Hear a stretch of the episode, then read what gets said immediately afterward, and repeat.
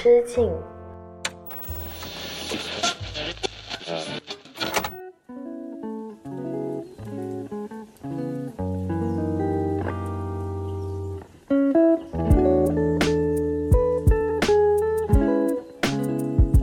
大家好，欢迎回到一人之境，我是阿车，这里是青年媒体我要问你旗下的一档单口音乐类播客。今天想给大家分享我十月底的一个行程啊，就是在十月底的一个周末呢，我跟 Blake 一起去了一趟北京，参加了看理想的理想家年会。不知道正在收听一人之境的朋友有没有看理想的用户朋友们呢？就是理想家们呢？这场年会呢，它给我的感觉就像是把我从一个被手机互联网、社交媒体信息所包裹的世界里面拉扯出来，投入到一片充满想法和知识的海洋里面。所以，我也在这个过程当中呢，久违的感受到了这种放下手机、认真去聆听别人的故事，尤其是在那些在自己的知识领域钻研多年呢，形成了一套套独特世界观的前辈朋友们，我会感觉得到自己的世界也跟着被拓宽了一样。在这场年会当中呢，印象深刻的话有很多啊。今天最想在一人之境这里给大家分享。所以呢，这是一期希望让你摆脱信息焦虑，安心去放空自己的一档播客，和我一起放松神经吧。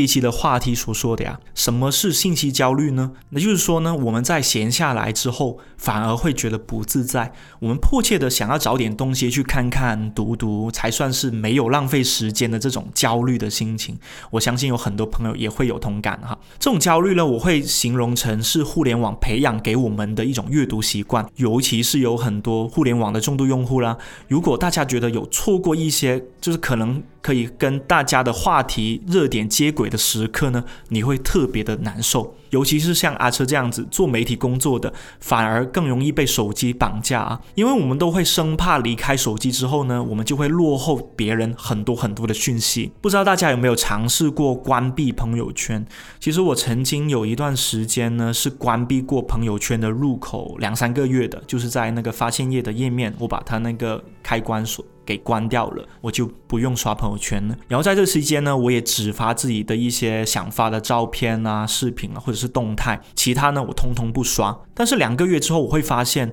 其实我关闭的只是一个了解身边朋友的入口啊。而我在小红书啦、微博啦、抖音呢看到的那些来自外部世界的庞大信息，那些博主推荐我的种草好物啦、旅行攻略了，其实才是真正让我产生信息。焦虑的来源，所以后来呢，我又把朋友圈给打开了，因为我觉得我可以有意识的去选择接受哪些外部世界带给我的信息，但是维持我自己的朋友圈子呢，是我观察朋友生活动态以及我去维系社会关系一个很重要的来源。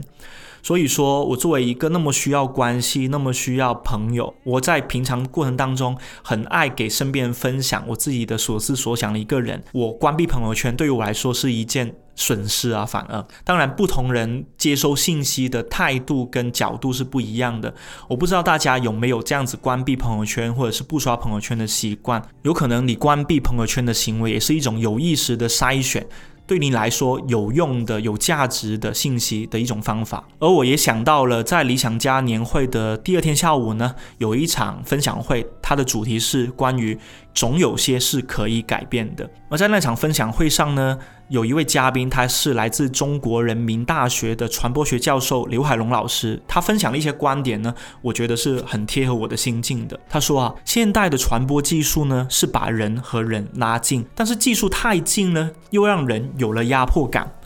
所以今天呢，我们活在互联网上，我们想消失呢是不可能的。就像一个人，你想在人间蒸发呢，其实真的非常的困难。你有大量的个人信息，你有大量的通讯录的信息是。残留在互联网上面，你的某一位朋友，哪怕你跟他没有那么熟，他也有可能轻易的从一些社交平台的信息当中，迅速的就找到你人在哪里。但是在过去的时代，在互联网还没有那么发达时代，我们想消失非常的简单，我们只要把手机关掉，甚至在手机没有被发明的那个时代，我们根本很难在现实生活当中抓住一个人。所以也就意味着，在互联网、在信息传播的时代，我们做一个独立的人也变得越来越困难。我们变得越来越无法忍受那些所谓的短视频，因为大家对于短视频的理解可能是十五秒、三十秒，最多就一分钟。超过三分钟以上的那些长视频，我们就不看了，我们就要省流了，我们就要磕代表了。这会导致什么呢？这会导致我们也越来越无法忍受人。越来越对人的容忍度在下降，就像是对方可能提出了一个观点，或者是他讲的一个故事，哪怕你觉得他讲的时候很触动，他讲的很动情，但是他有一些废话，或者是有一些跟你的三观、跟你的道德感有违背的地方，你就会皱起眉头，甚至你会想要觉得。马上评论告诉他说你说的是不对的，以及我不会继续关注你了。人与人之间的容忍度在下降，也让我们每个人的内心世界变得越来越沉重，道德感越来越强，自由度越来越少。所以那天我听完刘海龙老师的分享之后呢，我就在想一个问题啊，大家都过得好沉重哦，大家都过得很焦虑，特别是。拿起手机也焦虑，放下手机也害怕自己错过消息而焦虑，是为什么呢？在这里先听我今天给你准备的第一首歌吧。它这首歌呢是一首叫做《Moments》的歌。这一位艺术家叫做米卡·爱德华 （Mika Edwards）。在维基百科跟百度百科上面甚至没有他的资料啊，这是一个名不见经传的。音乐人，但是呢，这首歌我听下来会觉得非常的舒服，也会让我在焦虑的时候慢慢的放松自己的神经。This moment has passed away.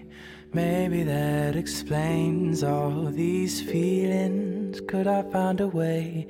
into your dreams somehow? But you need your sleep, so I. See you in the morning.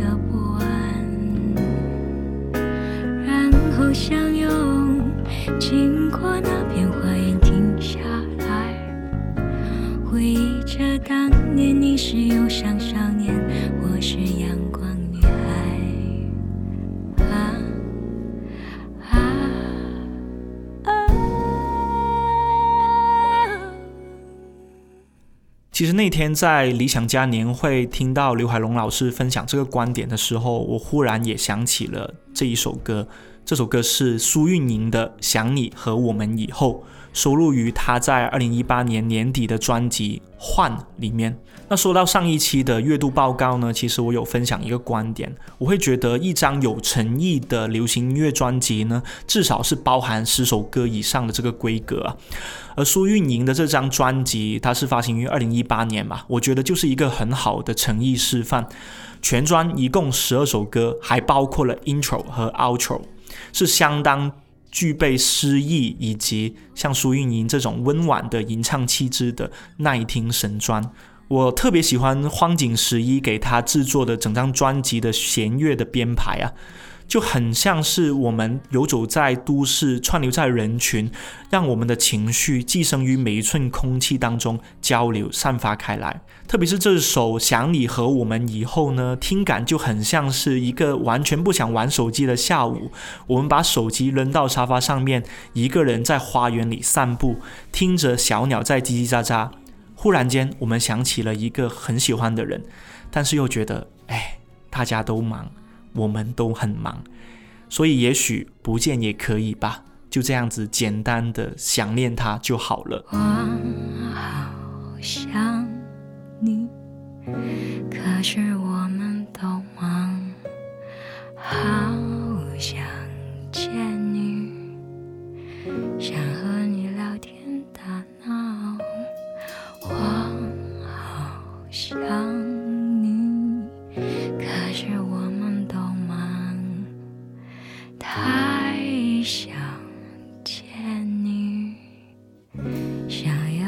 要对视到彼此害羞。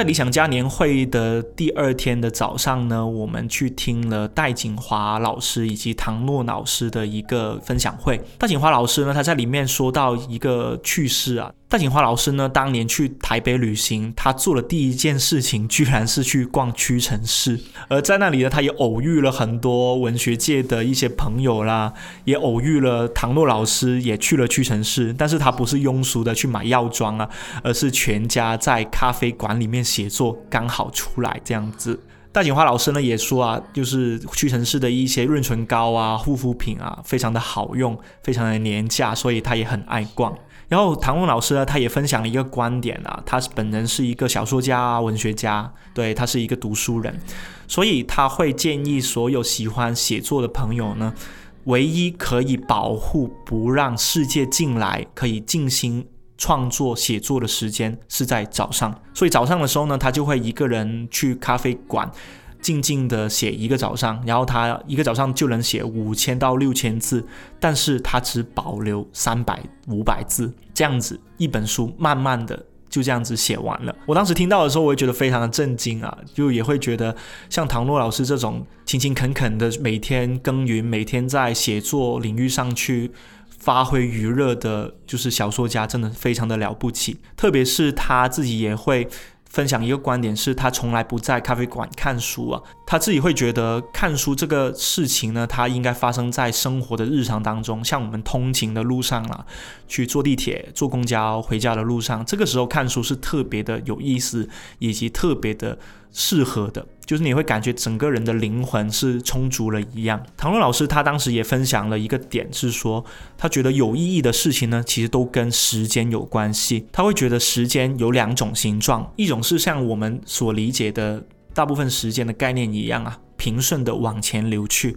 另外一种呢，是时间往前打中你。就像唐老师，他可能活到了六十几岁，他开始慢慢的感觉得到时间是慢慢的打向他自己的。而这个观点呢，也给了我另外一个思考的角度，就是我们可以试图不要去想日子是一天一天过的，日子有可能是一天一天的往里走来的，还挺有意思的。我听那天听完他的观点之后，我就赶紧在我的手机上面记下来这一个笔记，而且我会觉得这样的一些观点给带给我的一种新的思考方式，是我平常可能刷手机。看视频，听那些博主分享他们的生活理念，或者是种草一些生活好物所无法带给我的东西。我想要一台车，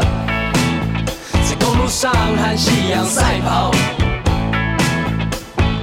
哦，快给我一台车，可以想到哪里就去哪里。我想要一台车。可以带我上山下海，用着迷人的声音，帮我减少路途的风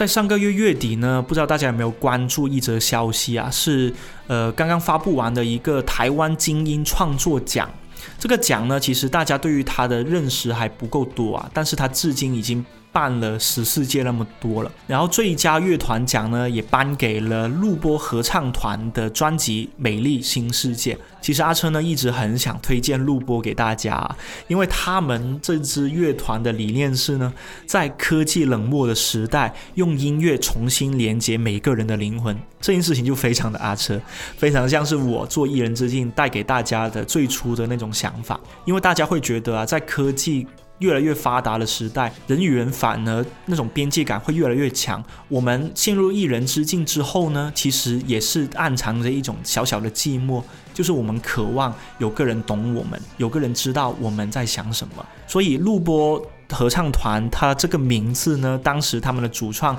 有解释啊，录播这个名字其实是从英文 loop。直翻过来的，他们是想要借由他们所创造的这个所谓的小洞，让人去窥探他们所看到的世界，从一个小洞去看世界，非常的可爱啊。而分享给你这一首《我想要一台车》也是真的很可爱，它让我有一种啊重新找回了听歌的快乐的那种纯粹的感觉，特别是当你跟着合成器以及低音吉他在摇晃的时候。歌词来到了最后一句，唯一的问题就是没钱买车，真的很可爱。当我们去想象有一台车的快乐的时候，其实比我们真正拥有一台车要快乐的多。因为你真的有了一台车之后，你会知道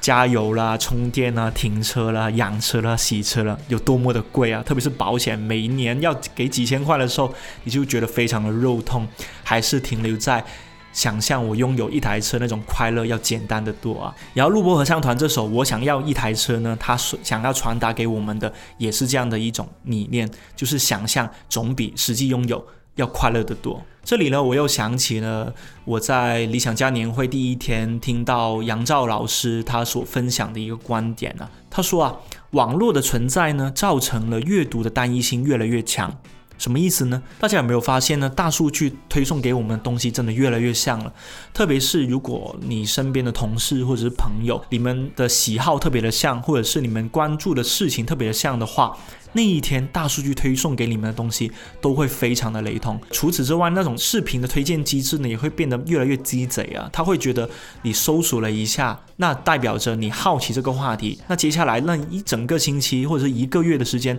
他都会推给你类似的那些视频。所以看着看着，你会觉得哦，真的很有意思，很有意思。为什么呢？因为你看到的都是一些相似的。戳在你多巴胺的、你的兴奋点上的制作产物。然后呢，杨教老师也说到一个观点，他说，靠手机来阅读的人呢，读的东西都差不多；但是靠书来阅读的人呢，大家可以有非常广阔的维度。所以我会觉得说，像《录播合唱团》这首歌，我想要一台车呢，它会透露出一个信息啊，就是大家的愿望到底是什么呢？在我们这个网络的时代。造成一种现象，就是哪怕您愿望都变得越来越像了，想一夜暴富啦，想找份舒服的好工作，想碰见帅哥，想家人身体健康，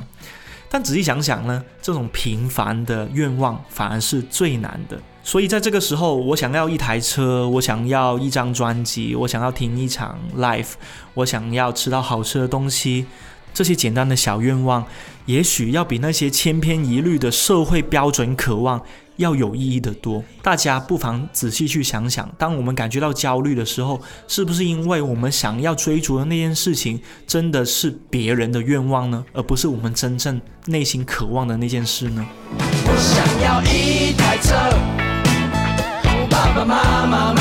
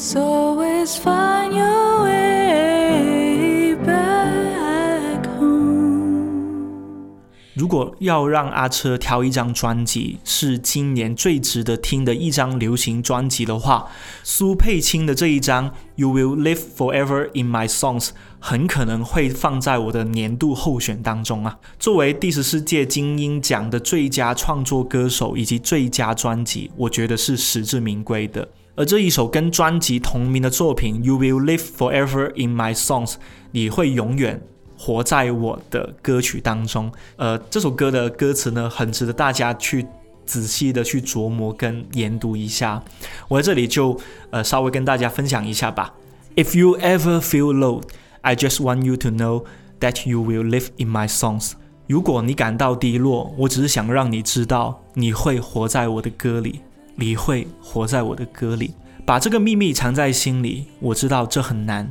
但你真的应该知道。你将永远活在我的歌里。你光从这种纯英文的歌词当中，你就感觉到苏佩青想要在这张专辑里面传达的是一种很简单的陪在喜欢的人、陪在重视的人身边的那种小小的愿望、平凡的愿望。